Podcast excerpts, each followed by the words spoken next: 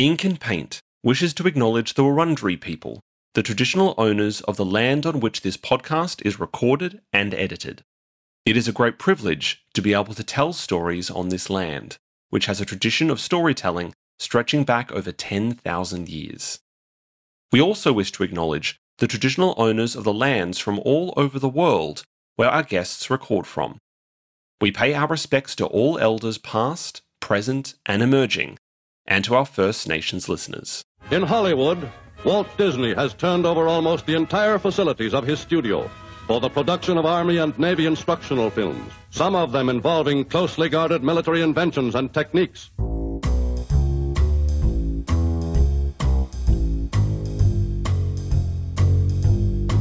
Hello, and welcome to Ink and Paint In-Betweeners, our series of bonus episodes expanding on the story of the Disney animated classics. I'm your host, Daniel Lammin. In these short bonus episodes, we're sharing history and stories related to the Disney animated classics that sit just outside of the films themselves and complement our main Ink and Paint episodes. In this in-betweener, we look at the collision between Disney animation and world history with their work during the Second World War.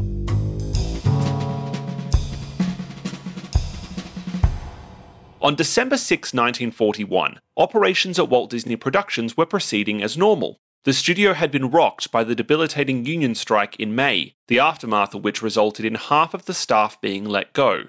In August and September, Walt Disney and a small team had undertaken their goodwill tour of Latin America to establish new relationships and gather material for future projects. As well as their slate of shorts and the Good Neighbor films, the staff at the studio were continuing their work on the many features still stumbling through production, including The Wind in the Willows, Alice in Wonderland, and the far more pressing Bambi. The financial problems which had plagued the studio since the release of Pinocchio, though, were about as bad as they had ever been, and Walt and his brother and business partner Roy were facing the very real possibility of losing the company altogether. And then, on December 7th, 1941, Japan attacked the US naval base in Pearl Harbor, and America entered the Second World War. Within hours, Walt Disney Productions would transform from an animation studio into an army base, with 500 men stationed to protect the nearby Lockheed Martin facility. For the next four years, their output would be concerned almost entirely with the war effort, through a series of training films, propaganda shorts, and other initiatives to support the US and its allies. By forcing a pause on their wider creative development, the war offered the studio an opportunity to support their country, refocus their skills and resources, and offer a much needed life raft, not to solve their financial problems, but to put them on hold. The move towards developing training films, the most significant contribution from Disney to the war effort, actually began a year before the attack on Pearl Harbor. Walt had been concerned about tarnishing the studio's image as a centre for entertainment, but driven by financial need, he had conceded that the form could be adapted for educational purposes without damaging their reputation. In November 1940, he offered their services to the Defense Committee of the Association of Motion Picture Producers, as well as the National Defense Advisory Board, to make training and educational films for their use. The US were not yet involving themselves in the war in Europe, but Walt saw these potential contracts as a way of bringing in extra revenue for the studio. In March 1941, he established a defense films division at the studio to prepare for these projects, headed initially by staff writer Robert Spencer Carr, who was responsible for many of the initial contracts. The problem was that animation was still seen by the general public as nothing more than entertainment, and despite the Disney animated features, was still mostly used for short form cartoons. Its educational possibilities until this point had been mostly untapped and thus unproven. Before they could secure contracts, they had to have something to sell. The division reached out to defense and aerospace company Lockheed Martin and proposed collaborating on a short subject on aircraft riveting as a proof of concept for their training films. An engineer from Lockheed was brought to the studio, and the small team began brainstorming how to make the film as quickly, cheaply, and clearly as possible.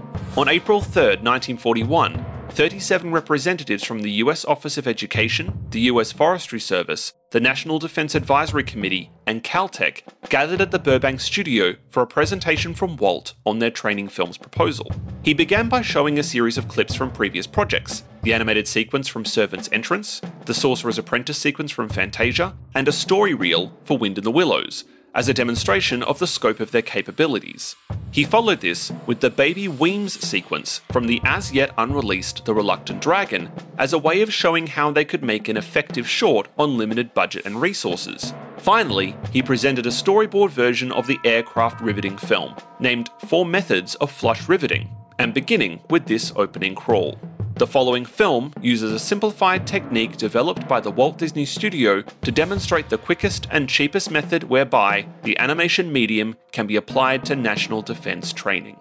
The response was instant and ecstatic. The animation will be basic and rudimentary, certainly by comparison to the recently released Fantasia, but even in storyboard form, it was clear that the division's simple, visually driven approach would work. The choice of method to be used in flush riveting is based on the thickness of the sheet next to the manufactured head. We have tried other ways the ordinary realistic film and found it unsatisfactory, said John Grierson, head of the National Film Board of Canada, following the presentation. I believe the very abstraction in the model we saw is part of the success of the methods. It simplifies, prevents wandering of the attention, brings the point of your teaching into focus. I am convinced that certainly in the technical film, the animated way is the best from the teacher's point of view. Walt was pleased. We have the plant, the equipment, and the personnel, he said, and we're willing to do anything we can to help in any way. Straight away, Grierson offered the division their first contract, securing the Canadian rights for four methods of flush riveting and commissioning, at cost, trailers selling war bonds, and a short on the boys' anti tank rifle, which would be called Stop That Tank. The day after the Pearl Harbor attack, the US Navy made their first commission to the studio, requesting 20 films on aircraft identification in order to train US troops to identify US and Allied aircraft from Axis aircraft. The F 4F is a mid wing monoplane with some dihedral. In this head on view, two scoops are visible on the underside of the wing. Now that the division would have a steady series of projects, Walt appointed Ub Iwerks as director of many of the training films, a perfect complement to his analytical and technical mind. In the past, Walt's decision making had been driven by emotion and instinct, but while this had led to exciting outcomes creatively, he was never adept at making good business decisions, often resulting in fraught business partnerships with distributors and other partners.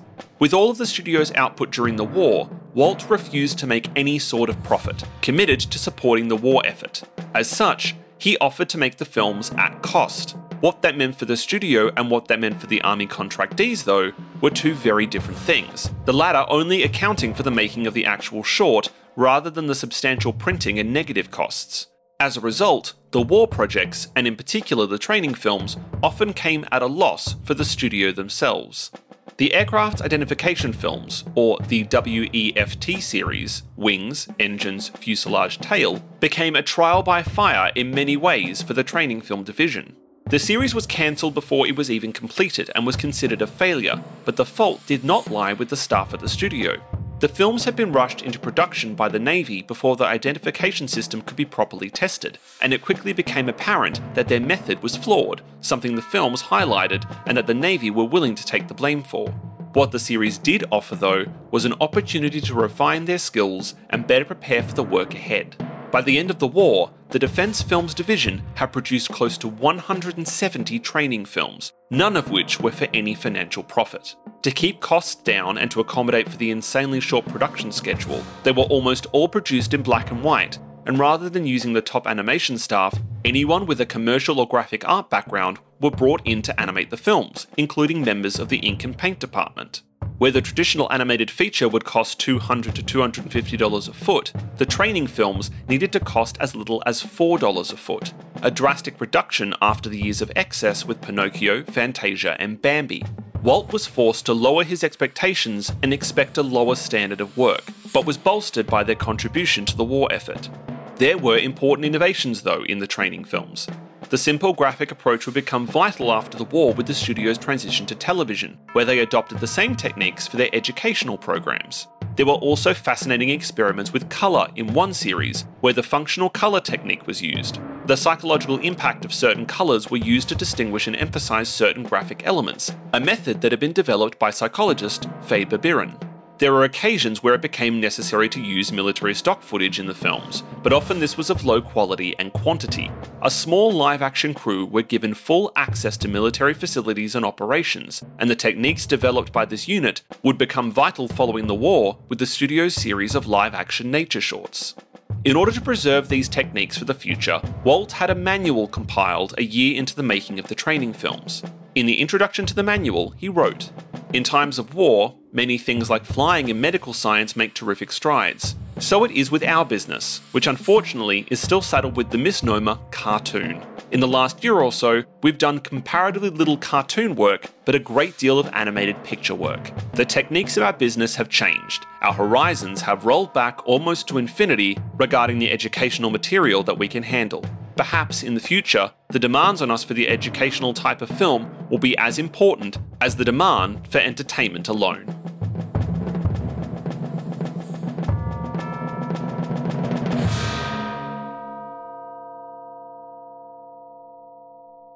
Even more prolific than the training films were the custom military insignia designed by artists at the studio during the war. Military units from both US and Allied armed forces wanted something distinct for their insignia, and requests started to come in for use of the Disney characters on planes, jackets, and other paraphernalia. Rather than simply giving them permission, Walt set up a unit specifically to design the insignia for them, free of charge. As with the training films, Walt was not interested in making any kind of profit. The unit was headed by draftsman Hank Porter, who was responsible for drawing many of the Disney themed comic strips for Good Housekeeping magazine, as well as many of the classic posters for Disney films and shorts during the 30s and 40s. The artist used characters from across all of the Disney films and shorts up until that point, including the Silly Symphonies, the features, and their five signature characters Mickey Mouse, Minnie Mouse, Donald Duck, Pluto, and Goofy. A Lockheed Hudson bomber, ready for delivery, is decorated with ferocious Pluto. The inscription tells the story. He's itching for a fight. Sometimes letters would come in with descriptions of the unit and what character they might like, while others submitted rudimentary designs they wanted to see executed. Most requests came from whole units, but some were requests from individual servicemen and women for their own personal insignia, the most requested character was also Disney's most popular, Donald Duck, whose tempestuous personality seemed a better fit for the tone of army life than the perpetual Boy Scout Mickey Mouse. Between 1941 and 1945, it is suspected that around 1,270 insignia were designed, though that number does not likely reflect the full catalogue of designs made. While they brought no financial benefit to the studio, they were a huge success for the war effort boosting morale for the units who requested them.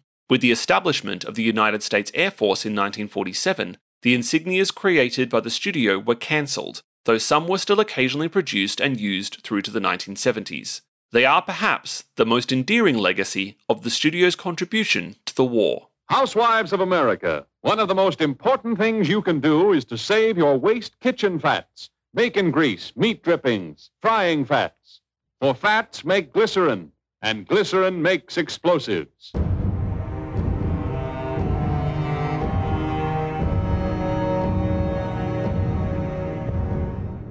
Despite popular belief, Walt Disney Productions only produced a small number of animated shorts designed specifically as propaganda. A small handful are fascinating works of their own and represent not just subtle developments in their animation style, but Walt's own thoughts on the role of propaganda. The first pieces of propaganda were the trailers created for the National Film Board of Canada to promote the sale of war bonds. They were made incredibly fast and incredibly cheap, mostly reusing animation from pre existing shorts and films, including Three Little Pigs and Snow White and the Seven Dwarfs. Within a few days of the attack on Pearl Harbor, the US Treasury requested a short from the studio asking citizens to complete their income taxes, which were now vital to funding the war. Wanting to impress the Treasury, Walt promised to have the short ready by February 1942. This gave them less than two months to work on the storyboards, animate it, ink and paint it, photograph it, and print it, far less than their usual schedule for an animated short. Staff worked 18 hour days, with many sleeping at the studio, and the animators delivering final animation without a rough stage. Incredibly, the short, entitled The New Spirit, was delivered ahead of schedule, and while Walt was displeased with the quality, he was content to at least have delivered on his promise. Every dollar you spend for something you don't need is a dollar spent to help the Axis. The US Treasury had promised the studio $8,000 to cover costs for the short, but when the request for money was sent through to Congress, it prompted a scathing debate. The anti Roosevelt faction leapt on the request as a means to attack the current administration, calling it a waste of money and trying to frame Walt as a war profiteer, which prompted a further attack on Walt in the press. In fact, not only had the studio made a loss on the film, they had even distributed the film for free. When The New Spirit was released, the public response was warm, and a Gallup poll highlighted that 37% of audiences had been convinced by the short to do their income taxes. This success eventually convinced Congress to release the funds to the studio, and there were further requests for shorts. One from the Secretary of Agriculture for a short on American food production called Food Will Win the War, and one from the War Production Board's Conservation Division encouraging people to donate their cooking oil to the war effort, called Out of the Frying Pan and Into the Firing Line. Following the release of The New Spirit, though, the studio had received angry letters from some audiences disappointed to see them engaging in propaganda. This only solidified Walt's discomfort with producing any kind of propaganda at the studio. One of the things we are fighting for, he said at the time, is the right for all people to think, read, and speak as they will, not to have others' views foisted upon them. Despite further requests, Walt refused to produce any more propaganda shorts, especially as they were using up Disney resources in a way he was not comfortable with. Producer Jock Whitney, who had been instrumental in commissioning the Good Neighbor films, found a way around Walt's objections he urged Reader's Digest to offer to fund a series of shorts on the brainwashing techniques of Nazism, fully covering the costs. Despite his reservations, Walt agreed on the series, and the four films produced represent the most fascinating of the propaganda shorts, all of them supervised by Joe Grant and Dick Huemer. This is their hereditary passport, with space for 12 future children. A subtle hint Germany needs soldiers. The first, originally called Donald Duck in Axis Land, featured an entirely original scenario where Donald Duck has a nightmare of being a factory worker in Nazi Germany.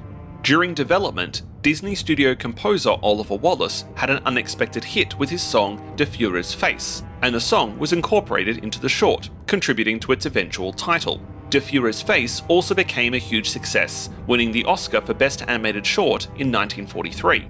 The second, Education for Death, was suggested by Reader's Digest themselves, an adaptation of the recently published Education for Death The Making of the Nazi by Gregor Ziemer, an American teacher who lived in Germany until the start of the war. The short, perhaps the darkest work the studio has ever produced, depicts the Nazi psychological brainwashing of the German people through the story of one German boy, from his birth to his death. Even today, it's still an extraordinary piece of work, disturbing and devastating, with some of their best animation of realistic human beings and the characters speaking entirely in German.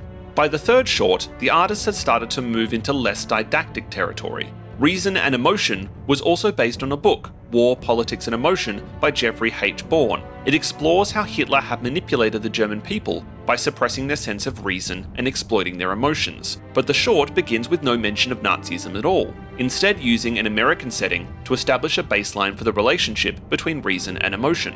The short was nominated for an Oscar in 1943, but while the concept and animation are strong, its outdated gender politics and body shaming work against it. It does, however, feel like a precursor to Pixar's 2015 film, Inside Out. That master rabble rouser destroys reason by preying upon the weakness of emotion with fear, sympathy, pride, and hate, just as he did in the minds of the German people. The final Reader's Digest short, Chicken Little, is the only propaganda short to have had a life after the war, aided by the fact that it makes no direct references to Nazism or the war itself.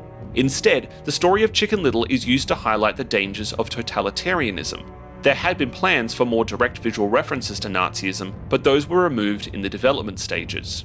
In 1943, the US Treasury came back to Walt, requesting a follow up to The New Spirit. The new short was called The Spirit of 43, but rather than creating an entirely new short, they simply recycled the ending and gave it a new first act. Each of the propaganda shorts had come at the request of an outside organisation, further proof of Walt's discomfort with the form. However, the studio did produce one more piece of propaganda, one that became a personal project for Walt, driven by his desire to make a meaningful contribution to the war effort. It would be perhaps the strangest Disney animated feature ever produced. And the Führer says, wie ist the master race? The Heil! Heil! Right in the Führer's face.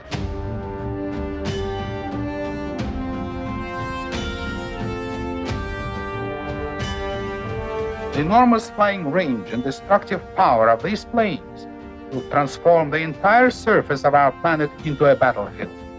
The one war themed project Walt took a vested interest in was an adaptation of the non fiction book Victory Through Air Power by aviation legend Alexander P. de Seversky, in which he presented an argument for shifting focus away from army and naval tactics towards a more robust aerial strategy.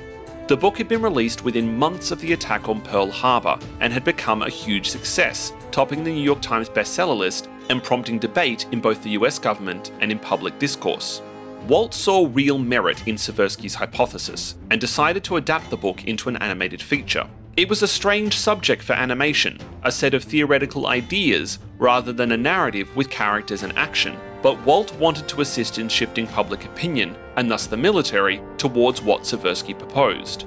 Many of the studio's top artists were brought in to develop the film, which would be an ambitious and expensive one. It begins with the history of aviation, from the Wright brothers through to the start of the current war, before moving into a graphic representation of Seversky's ideas. Everything they had done so far with the training films would here be employed on a grand scale, with animation that was, if not up to the standard of Bambi, at least up to the standard of that of Dumbo. Seversky, who was a celebrated war veteran as well as an aviation designer, was brought on initially as technical advisor, providing the animators with detailed sketches of the aircraft proposed in the book. Walt was enamored with Seversky and decided they should take it one step further and have him appear in the film himself, providing talking head narration to complement that given by actor Art Baker. We can carry the war now over the head of his army in it, strike directly at the source of his power, his war industries. and by destroying these war industries, automatically disarm and paralyze his fighting forces. Director H.C. Potter was brought in to handle the live action sequences, something that the studio had little experience with outside of the combination scenes in The Three Caballeros. He would also have to guide the inexperienced Seversky through appearing on screen. Victory through air power caught Walt right between his ambition and the reality of the war, he wanted to do justice to Seversky's book by creating a lavish and impressive piece of entertainment that would clearly communicate its central thesis. At the same time, there was the pressure of money, as no one was willing to cover the costs of the expensive film, but even more so, the pressure of time. If the film was going to make an impact on public opinion and help shift the war in the Allies' favour, it needed to come out as soon as possible. On top of that, the initial enthusiasm for Seversky's theories was starting to waver, many seeing his proposal of bolstered aerial combat as a flawed system. In the film, Seversky criticizes the US plan of island hopping through the Indonesian archipelago and the intervening islands towards Japan. But this plan was already in motion and working effectively. His futuristic aircraft designs were also a touch too far fetched to be possible, and with each passing month, the chances of the film having any sort of impact were lessening. Walt also had an issue with getting the film into theatres. The studio had a complicated distribution relationship with RKO Radio Pictures, and as it had been initially with Fantasia, RKO did not have a lot of faith that the film would be a financial success. After they passed on distributing the film, Walt was forced to look for help from another studio, in this instance, United Artists. Unfortunately, the film did not achieve the success or the impact Walt had hoped for. While some military insiders were complimentary of the film, the critics and public were relatively indifferent to it. Major Seversky and Walt Disney know what they're talking about, wrote film critic James Agee, for I suspect that an awful lot of people who see victory through air power are going to think they do. I had the feeling I was sold something under pretty high pressure, which I don't enjoy, and am staggered at the ease with which such self confidence on matters of such importance can be blared all over the nation without cross questioning. There were reports that the film was viewed by Winston Churchill and President Franklin D. Roosevelt, but it is still unconfirmed as to what they thought. In the court of public opinion, the film wasn't enough to change military tactics, and many found that this distillation of Seversky's ideas revealed their inherent flaws rather than sold them. No nation has a monopoly on this kind of air power, and when it comes, there can be no real defense against such an attack. Victory through air power was not a financially driven project for Walt, but he assumed that if he made it look impressive enough, that would be enough to get audiences in. Instead, the film would be yet another flop for the studio, who out of seven feature films had only turned a profit on two. For the most part, Victory Through Air Power is now thought of as an historical curiosity, in part because of its role as a piece of propaganda, and also because it has been mostly unavailable to the public. It never received a re release, though the History of Aviation section was later recycled for television, and unlike The Reluctant Dragon, is very hard to find today. Its only major release since 1943 was as part of the Walt Disney Treasures DVD release, Walt Disney on the Front Line, in 2004. Like all the films in the wartime era, though, Victory Through Air Power is worthy of re examination. While Seversky's theories are unsound and the racial stereotypes are uncomfortable, the animated sequences are spectacular, demonstrating a shift in animation towards a rich, striking graphic approach. Seversky's arguments are presented in clear and emotionally charged detail, and where possible, the animators amplify it with rousing, often thrilling action sequences that hold your attention despite the dry subject matter. At its heart, it's still a piece of propaganda, but not one without technical merit.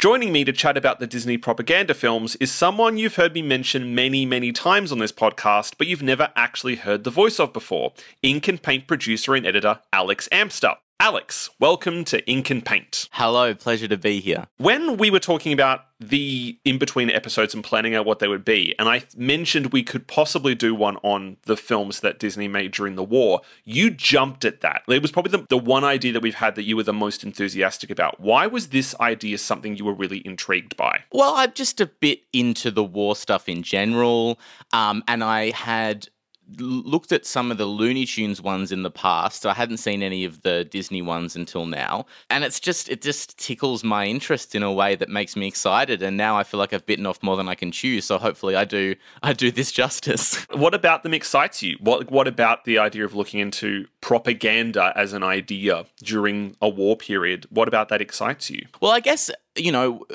doing history in high school and, and learning about things and watching documentaries. I mean, we, we learn so much about particularly how the Nazis used propaganda and how other totalitarian uh, countries and stuff use propaganda. And I suppose we didn't, or, or, we don't think about it a lot from our point of view, the Allied point of view, how they use the propaganda um, as well to to do the to do the opposite. And you know, watching these shorts and seeing how that actually played out has been pretty eye opening. I think it's something that you you know in my research it was something that was quite a point of contention for Disney was around the connotations of what that word actually meant. And it really is that thing of like propaganda is propaganda for the for the people to whom it's not speaking to. For us, like for audiences in this period, most general audiences would have looked at something like The New Spirit and just gone, "Oh, that's that's a film telling me to do my income taxes. And then they'd look at what was happening in Nazi Germany and go, but that's propaganda. When actually it's the same thing. It's just depending on what your perspective on that propaganda is. What were your expectations of these films before you started researching them, before you started watching them?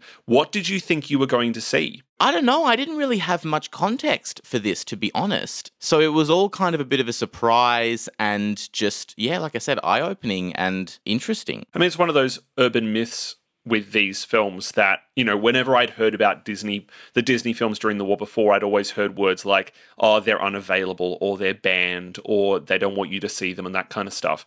And it was quite a surprise to research them and feel like they're not to find out they're not banned they're very easily accessible not in great quality because they're all on youtube but you can see them you can read about them and there's no there's no erasure involved in what in their history of talking about them. They just they're very present and available. So there is kind of this weird the like the reputation of these films is probably more um more pervasive than the films themselves necessarily. We have an idea of what we think they're going to be. It's similar to like the way of approaching the Good Neighbor films, where there's a where you think you know what you're going to walk into, but actually the reality is very very different. So yeah, what did you make of them? I mean, I think overall I was trying to kind of you know go back and put myself into the the sort of shoes of someone who would have been seeing it then, and I think one of the most striking things that I've sort of taken from it overall, particularly with the ones that more directly represent the Nazis, is just kind of like how much they actually knew during the war or how much of a picture they had of it. I didn't realize that all of this stuff was as common knowledge in the middle of the war as it is now. Um, so kind of seeing that being shown to audiences, and also just the way that you know some of it's comical in the same way that like Mel Brooks would send up the Nazis. Like Disney did that in the middle of the war. Like it's so weird to see that. And I think that so much of the way that we sort of remember it was almost like watching these shorts. And I'm kind of like to myself, did Disney influence our perception of it? Or was that just going to happen anyway? You know what I mean? Like it all seemed very.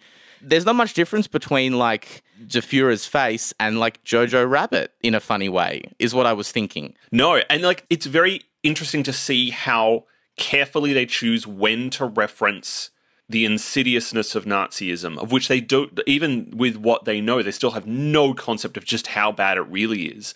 But the way they choose to you to how do they choose to approach it with something like Der Fuhrer's Face, where it is very funny with this undercurrent of menace through it, or something like Chicken Little, where it's we're talking about it but we're not going to mention it by name, to something like um, Education for Death, which is incredibly powerful and incredibly disturbing and incredibly direct. That they're choosing very carefully how what they need to pitch, how they're going to pitch it, and what effect they want to have on the audience at the time. They're not being haphazard with with with their uh, with what they're trying to say with them. They're not being haphazard with their methods. They're not they're not just kind of throwing things out there without any understanding of their consequence or what their importance are, which I guess has come comes back to do with the fact that they just were not comfortable making them at all. And it's great seeing that towards the end they're trying to make propaganda fulfill the brief that they've been given without having to actually do the thing they've been asked to do.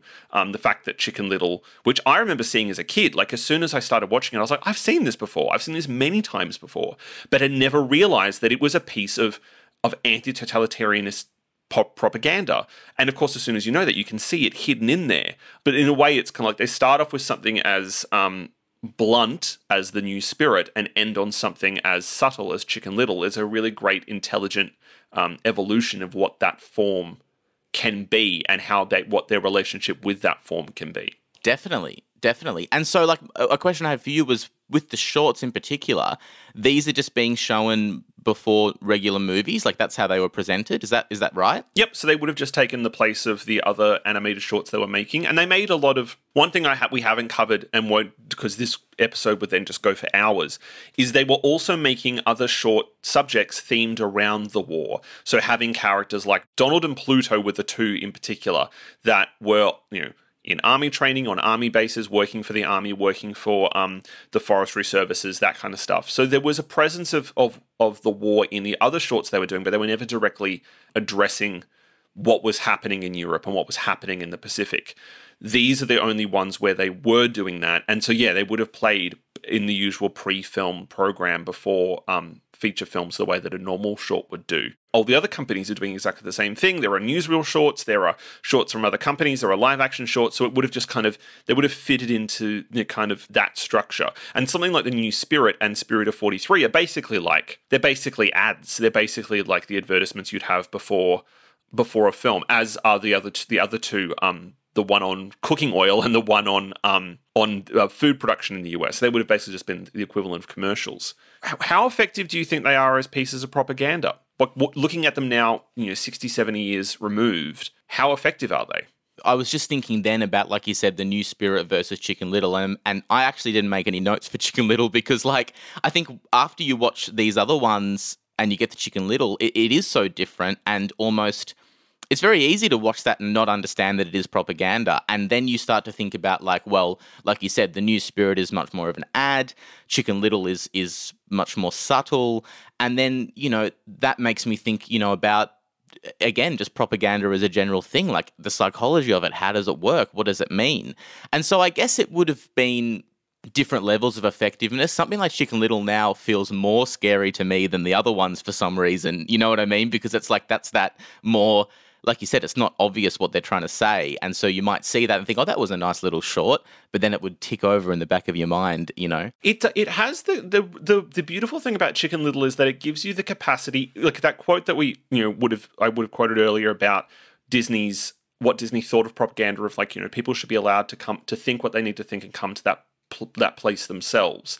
That Chicken Little as a piece of propaganda kind of allows you to do that because it doesn't make its thesis entirely clear. It asks you a series of questions and gives you a series of provocations, and then asks you to kind of make your decision on that, as opposed to something like Der Fuhrer's Face or a lot of the um, the uh, government propaganda shorts, where at the end they have to deliver this big rousing uh, statement on what it is you're supposed to have gotten from this short. Like the way the New Spirit ends with that sequence of looking at the factories and looking at the planes, and even like the Canadian shorts, um, with you know just kind of finishing off with these big rousing statements on American power and um, Allied power.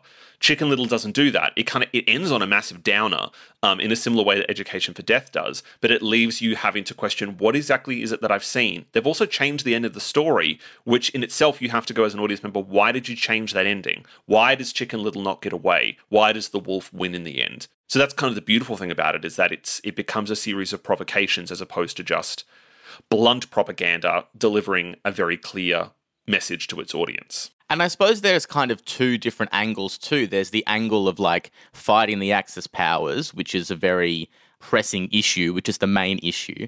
And then there's the other thing, which I suppose the US did for the majority of the 20th century, which was to try and convince everyone that their democratic capitalist world was better than other kinds of worlds, um, which I think is playing into it too. And probably for the first time, I would say, because obviously after World War II, we started to get communism and all of that and all these different um, ideas. And that's when the US doubled down on trying to be correct. But also the American dream, like, you know, by saying that we are a country that can produce enormous amounts of um, food stocks, that we have tremendous industries, all those, all the things that are highlighted in in these particular shorts, and actually to a certain extent also in Victory Through Air Power of you know tactical ingenuity and the like the importance of American resources it sets you up this idea of American might, which then becomes so important after the war because then they have to take advantage of that might and build the concept of what America is going to be after the war. Because there is such a clear difference between what America is like before the Second World War and after the Second World War. The, that's when the kind of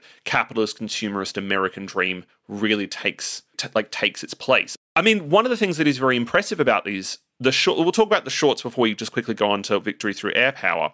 But one of the things that I find so imp- um, impressive about them is how technically adept they are. Like, obviously, there are ones where you know you have the Canadian um, War Bonds trailers, which are reusing animation, and then the, the, new Spirit is clearly made very fast and you know shows all of its limitations. But then you have something like um, Reason and Emotion, which is beautifully animated and incredible like graphically very fast like graphically very arresting because you've never seen anything quite like it in, in, disney animation before. But then you also have something that is so sumptuously beautiful as education for death. And like it's a sh- it's a short with realistic human figures animated better than they've ever been animated before in terms of disney animation. And a short entirely in german that they've committed so strongly to this idea of trying to be as um, authentic as possible in this depiction of Nazi brainwashing, that they're going to do something as bold as have a short where everybody is speaking in German, so that the characters that you're supposed to feel sympathetic for and the characters you're supposed to feel um, antagonistic towards are both speaking the same language. It's kind of like it's breaking down the it's breaking down the the image of the Germans as inhuman by showing that it's not the Germans that are inhuman, it's the people that are leading them that are inhuman making you tr- you know you're meant to relate to the family early on you know who's having the and all that you're meant to think oh that's just like me. But then i'm all of a sudden being told ha- what i can name them and and how they're going to grow up and what they're going to think and if they're going to be told an accurate version of sleeping beauty or or or what the lovely thing about this short source was that you're given ways into them you're given emotional um, anchors to go to to kind of ground yourself within them, um, as opposed to them just being like some of them are, which is just a series of information. You have the little boy that you see grow up and go from being an innocent little boy to being a Nazi soldier who will eventually die with so many other Nazi soldiers. You you have a connection with the with with reason and emotion in both of the characters. In that you have a connection with Chicken Little. You ha- certainly have a connection with Donald Duck, and like the surrealist nightmare of Der Fuhrer's Face is really um thrilling and exciting very reminded me a lot of watching um, Chaplin's Modern Times. That idea of a human being that is thrown into the the meat grinder, essentially of of industry and the inhu- like an inhuman factory line. That was what the Nazis essentially what the, you know they're proposing. The Nazis are turning people into a factory assembly line, and so then you've got sophisticated storytelling happening in these, as well as very subtle, slight advances in the animated form, which I guess brings wanting to bring up Victory Through Air Power, which is a film that almost none of the listeners will be able to have access to because the only way I've had to find it in the very deep recesses of the internet, I found a copy of it. Though, of course, there's nothing uncomfortable about it except for the you know the uh, racist stereotypes around the Japanese army. Um, but yeah, what did you make of Victory Through Air Power as a film? it was a little bit hard to pay attention to because it's an hour of of you know explanation and talking. Um, and I just overall thought like I just can't. And as same with a lot of this stuff, I just can't imagine something like this now. Um, like, could you imagine going to the cinema to see a movie uh, explaining why drone warfare is the way to go? I mean, I can't. I can't imagine it working then. Like that's the thing I find so strange about it is that it's it was never going to work. It's a it's a nice idea, but it's just too abstract a concept to actually be connect for an audience to connect with. Versus the shorts, this would have just been the feature of the night, right? Like you would have paid a movie ticket to go and watch this. So yeah, who would have who would have elected to do that when there's like normal movies to see? But there's also some really, I mean, the Seversky um, talking heads are fine. Like they're not overly interesting, and certainly the second half of the film, when they're going into Seversky's theories, is nowhere near as interesting as the first half. But the, like the animation in this film is remarkable. It's particularly remarkable when you consider the fact they have no money. They have no money except for what what government contracts are bringing in. Um, no one is funding this film. They're funding it entirely on their own. When you know the Bank of America have said to them, "You cannot make another feature film." They have Alice and Peter Pan and Wind of the Willows sitting there stagnating because they can't release them, and yet he chooses to make this this giant animated epic about the power of um, aerial tactics. And like I again, I remember watching. It was funny when it started. I re- realized I'd seen half of this film before because the history of aviation sequence had been reused for the television education films they made in the '60s um, and '50s. So looking at it in kind of the wider scope of the of the story of animation, to go from if this film sits between Bambi and you know and the Good Neighbor films and the package films, it's very sophisticated. Like there's tremendous artistry in this film. Well, and that was what I thought because I had uh, read most of your notes and I watched the training video for the the riveting, um, which was a riveting video, I must say. um, you were waiting to make that pun, weren't you? You've been sitting here like, well, I'm going to talk to Daniel and I'm going to make that pun, and I'm that that's going to be my stamp on this podcast. No, I'm actually a bit embarrassed uh, that I actually did that, but anyway, no, no keep it in. it's my order to you that you must keep it in. Um, when I was watching Victory through through Air Power, it was almost like, oh, they've gone from making an instructional video for the um, aeroplane company Lockheed to doing this. Like this is more of a instructional video or a documentary, or you know, and realizing that Disney sort of seemed seemingly invented an educational video in a funny way because like I suppose we take it for granted now. Like why wouldn't you have a little 5 minute video that explains how to do something? I mean that's what we do every single day. We go on YouTube and we say how do we sand a bench? Um, and some people make little animations about that kind of stuff. But to see like almost the first maybe even the first version of something like that and then to see victory through air power and just think to myself they've just expanded on that idea in a funny way and added in the, the rest of it. To go from something as incredibly rudimentary as um, the the aircraft rivet video, which is so is so simple and kind of like revelatory to watch it in realizing its simplicity. But to go from something as rudimentary as that to the sequence in Victory Through Air Power where he's showing the um, it's the circle where you've got all of the different type ways of uh, the, of the army and the navy uh, attacking, you know, Germany, but that they can't get. Th- they're trying to, to show how difficult it is to break through on land, and how much of an advantage it would be to go through air. Um, that it does so in a in such a in a really clear but very sophisticated fashion by comparison to what they would have only done a year before again it's kind of like with the with the with um watching the three caballeros where you see you see a technique evolve before your eyes in the course of a film.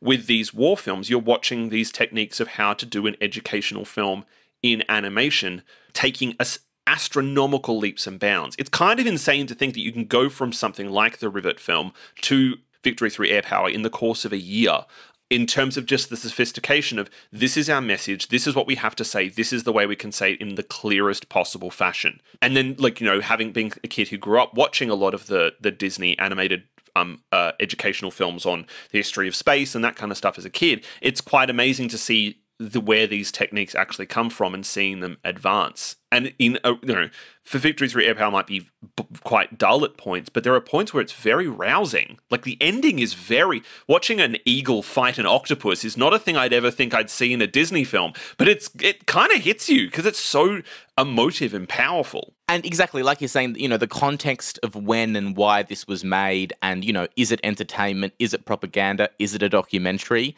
I guess it's all of those things, right? Yep. And what's the lasting impression to kind of finish up talking about the propaganda shorts? What's the lasting impression they've left um, for you, not just of them of them as films, but also of Disney's approach to propaganda and the war effort? Well, I think the main thing that I've thought about after watching all of these is just like, you know, what would it be like now if there was, you know, a, another world scale war? Obviously, it would be way different for various reasons, but it just got me thinking that like what would it take to have a proper enemy again in the way that they did uh, in the way that the allies did in world war ii the allies had an enemy in the axis powers and you know whether you agree with war or not it's hard to say that you wouldn't have wanted to fight the nazis right and we found out they were so much worse afterwards anyway. So you know, we everyone agrees that was bad. Um, but you know, these days things are typically more complicated, and there are usually two sides to a lot of stuff. And getting behind a war effort, I think, is a really foreign thing to us. Thankfully, you know, thankfully it's foreign to us, but we're also a bit more culturally and politically minded in such a way that we kind of disagree with the idea of a war effort as well.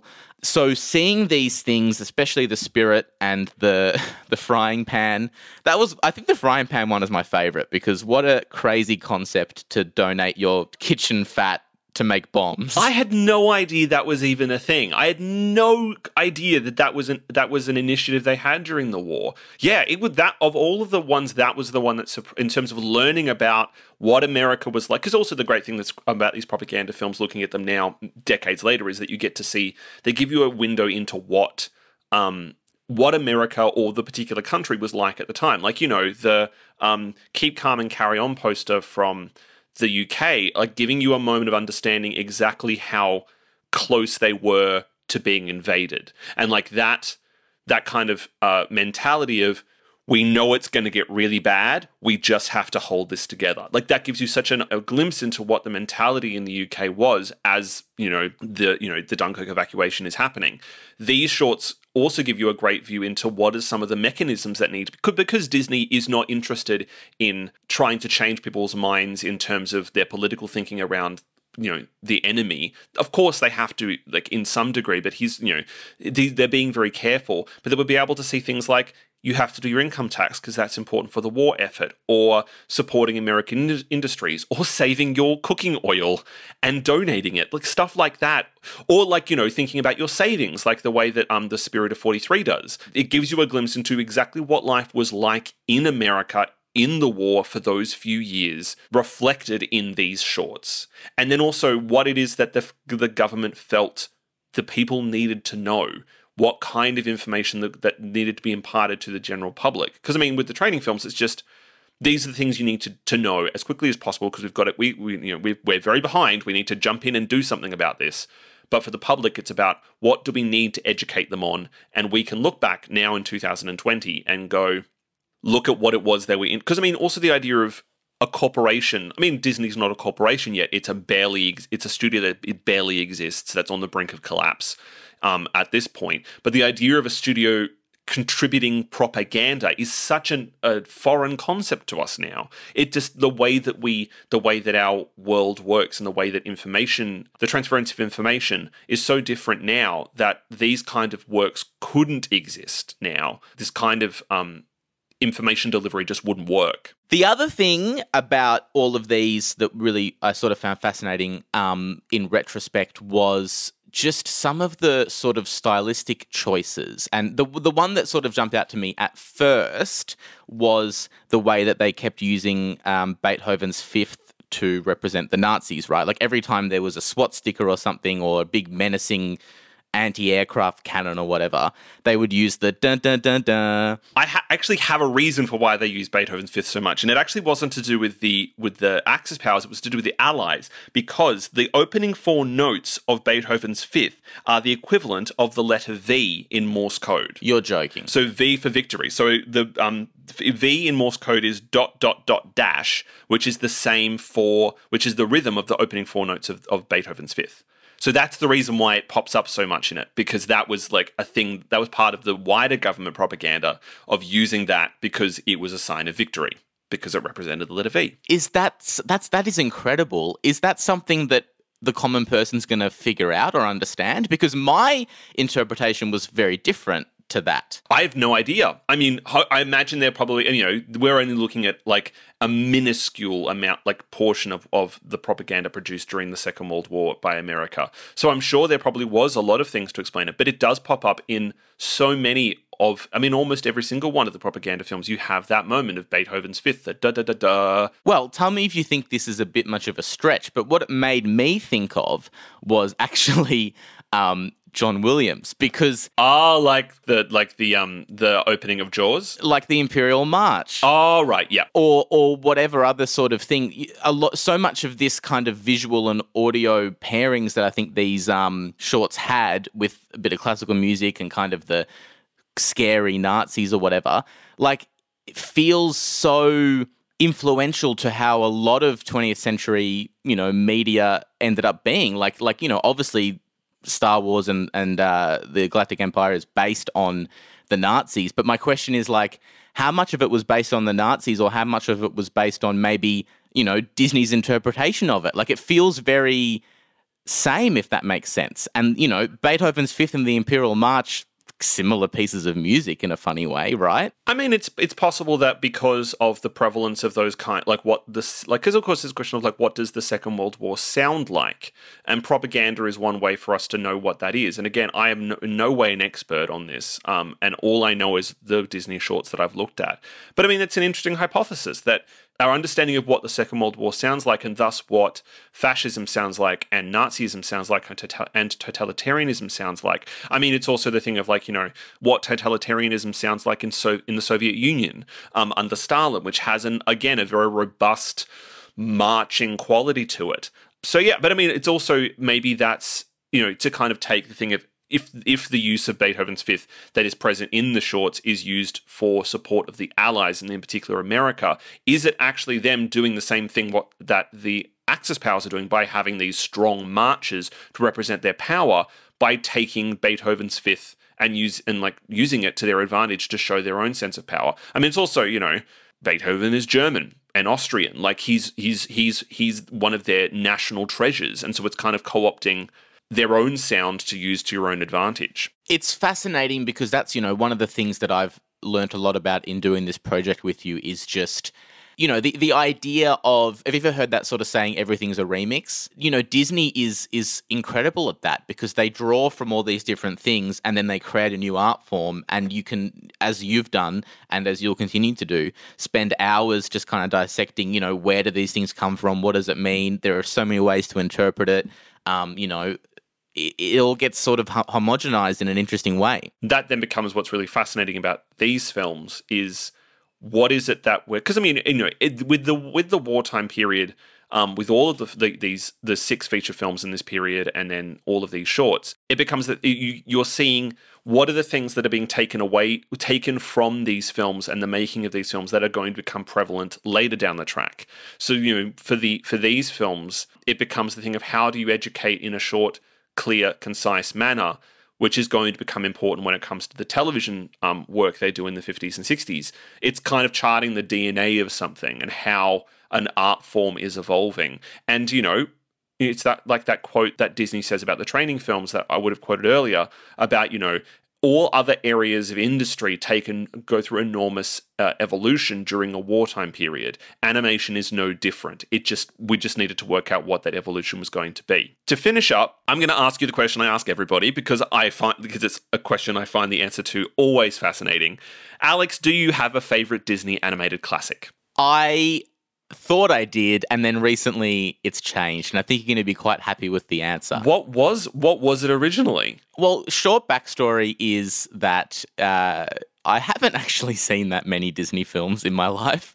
And yet you were like, yes, Daniel, let's do two years of spending going through them all. I will listen to you talk for literally years about this subject. It doesn't mean I don't find it amazing and interesting. Basically, I, I didn't have it growing up. For some reason, I didn't really have Disney films growing up. So I missed that. And then I think a lot of people probably who are similar to me, um, and it's going to be a bit of a cliche thing to say, but most Disney films have come to me via uh, the lovely recommendation of various partners throughout my life. So I've basically only watched Disney films with someone else. And I thought my favorite was The Lion King, but you'll be pleased to know that a couple of weeks ago I watched Beauty and the Beast, and I think I'm fucking in love with it. Oh, this is the most beautiful thing I've ever heard in my life. You've you've you've you've forsaken the Lion King for Beauty and the Beast. Oh. I ah. think I'm jumping ship. I, I never I never in my life thought that I'd say that, especially from what I knew about Beauty and the Beast before it. And, you know, I mean it's it's not 100% my cup of tea, but they just pulled the whole thing off in a really fun way. And like the Gaston song and Be My Guest are just incredibly fun moments. Yeah. Stunning. And it's and, and it's changed my relationship to Mr. Burns completely as well. uh, I really should. What I actually should be doing while I'm get, researching these films is watching the entirety of The Simpsons because the amount of time The Simpsons comes up on this podcast, and me who was denied the ability to watch The Simpsons as a child, um, makes it very difficult to connect with any of those references. So I just kind of have to be like, oh yes, no, totally, Mr. Burns, yes. Alex, thank you so much for taking your time out of your busy schedule making this podcast to come and be a guest on this podcast. It's been a pleasure. I look forward to hearing myself speak.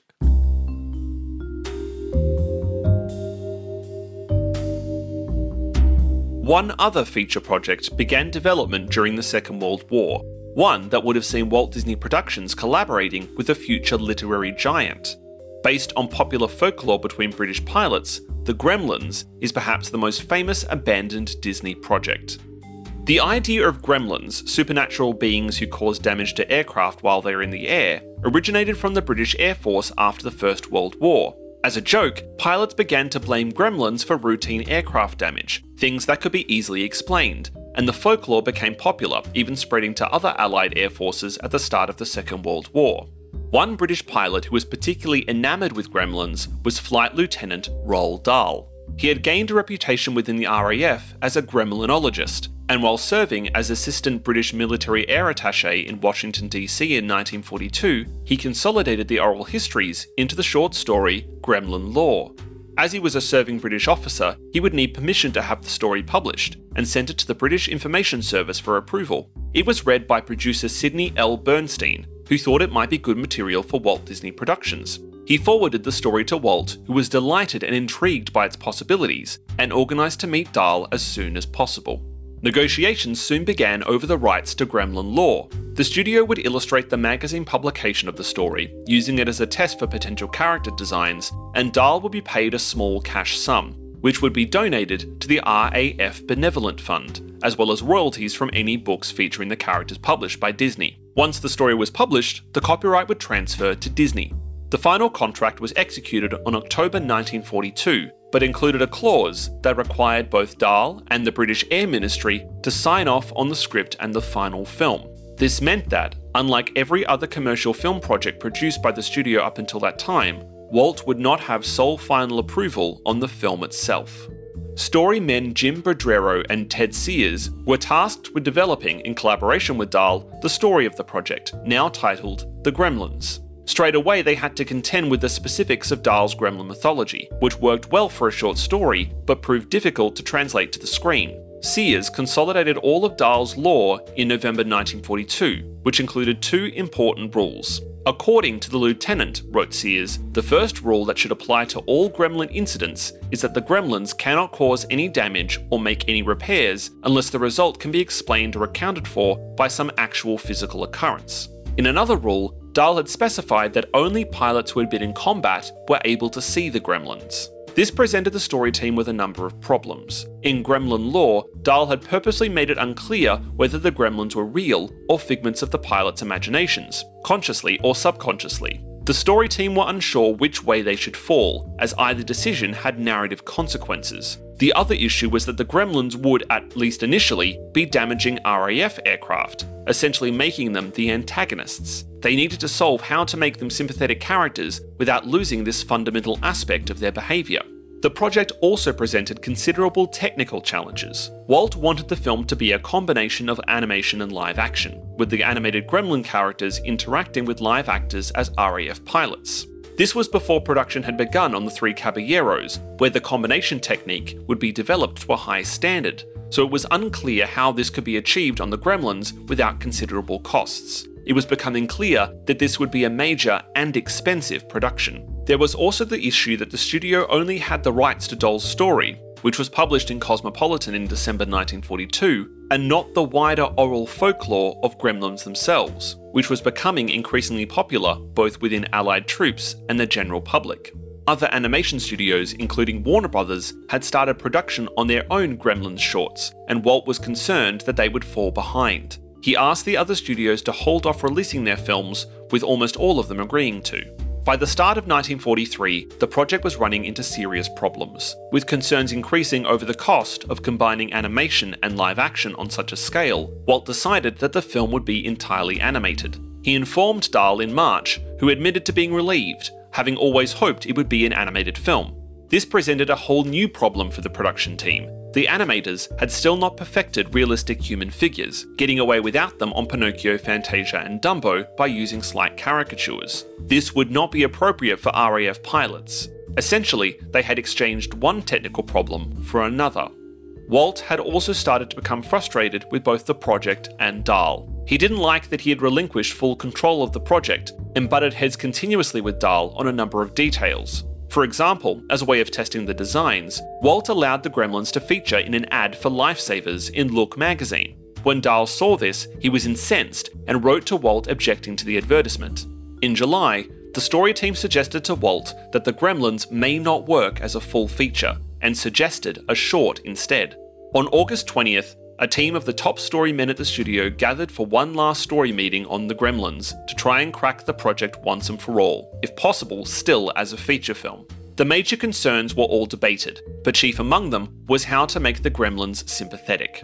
Despite lengthy discussions, it became clear that while it was a terrific concept, it just didn't lend itself to a full length story. They continued to consider its possibilities as a short, or even as the basis for a training film, but so much time, effort, and money had been spent on the project that to end up with a training film seemed a waste. It became clear that despite everyone's best efforts, The Gremlins simply wasn't going to work, and with the box office failure of Victory through Air Power, the risk simply wasn't worth taking. In December 1943, Walt informed Dahl that the project had been shelved, and with that, The Gremlins entered mythology as the Disney feature that never was. The character designs were used for the published version of the story in 1943, which is now considered a collector's item, and were also used for a number of military insignia.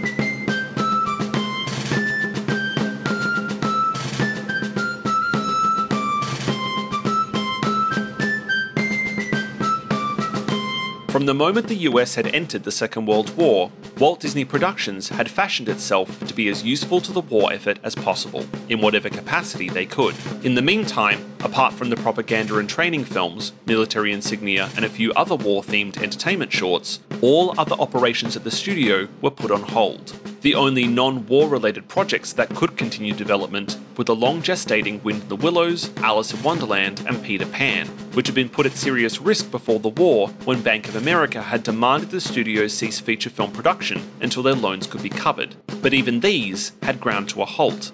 In that sense, the war came at exactly the right time for the studio.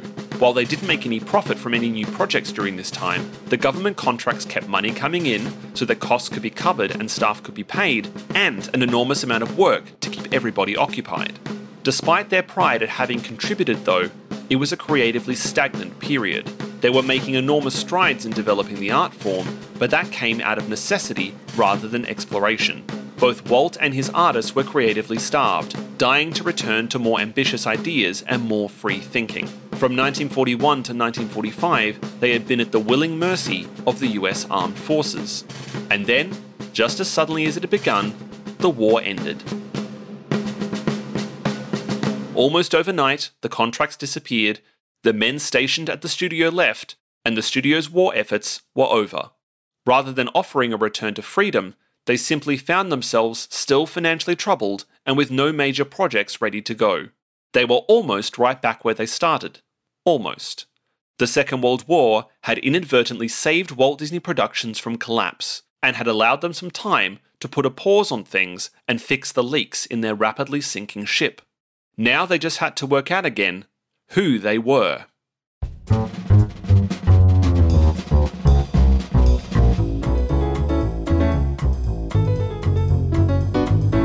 Thanks for listening to this In-Betweener bonus episode. And thanks as well to Alex for chatting with me on this episode. You can find Alex on Twitter at Alexander Amster and on Instagram at AmsterWave. Be sure to check out the show notes on this episode at inkandpaint.com.au for more information about Disney's work during the Second World War, including artwork, archival photos, and links to many of the shorts mentioned in this episode. We'd love to hear your thoughts on the podcast. Hit us up with your comments, questions, and even memories of your favourite Disney films, and we'll be sure to share them on our upcoming episodes. You can email Daniel at inkandpaint.com.au or find me on Twitter at Daniel Lammin. We'll be releasing new in-betweeners as we go along, so make sure you subscribe to Ink and Paint to make sure you don't miss any. If you enjoyed this episode, remember to rate and review and to tell your friends about us. Ink and Paint In-Betweeners are created, hosted, and written by myself, Daniel Lammin, and produced and edited by Alex Amster. Original music is composed by Sam Porter. The show artwork is designed by Nicholas Piranakis, and the podcast is released through Switch. MakeTheSwitch.com.au. Join in next time on Ink and Paint to continue our journey through the Disney animated classics.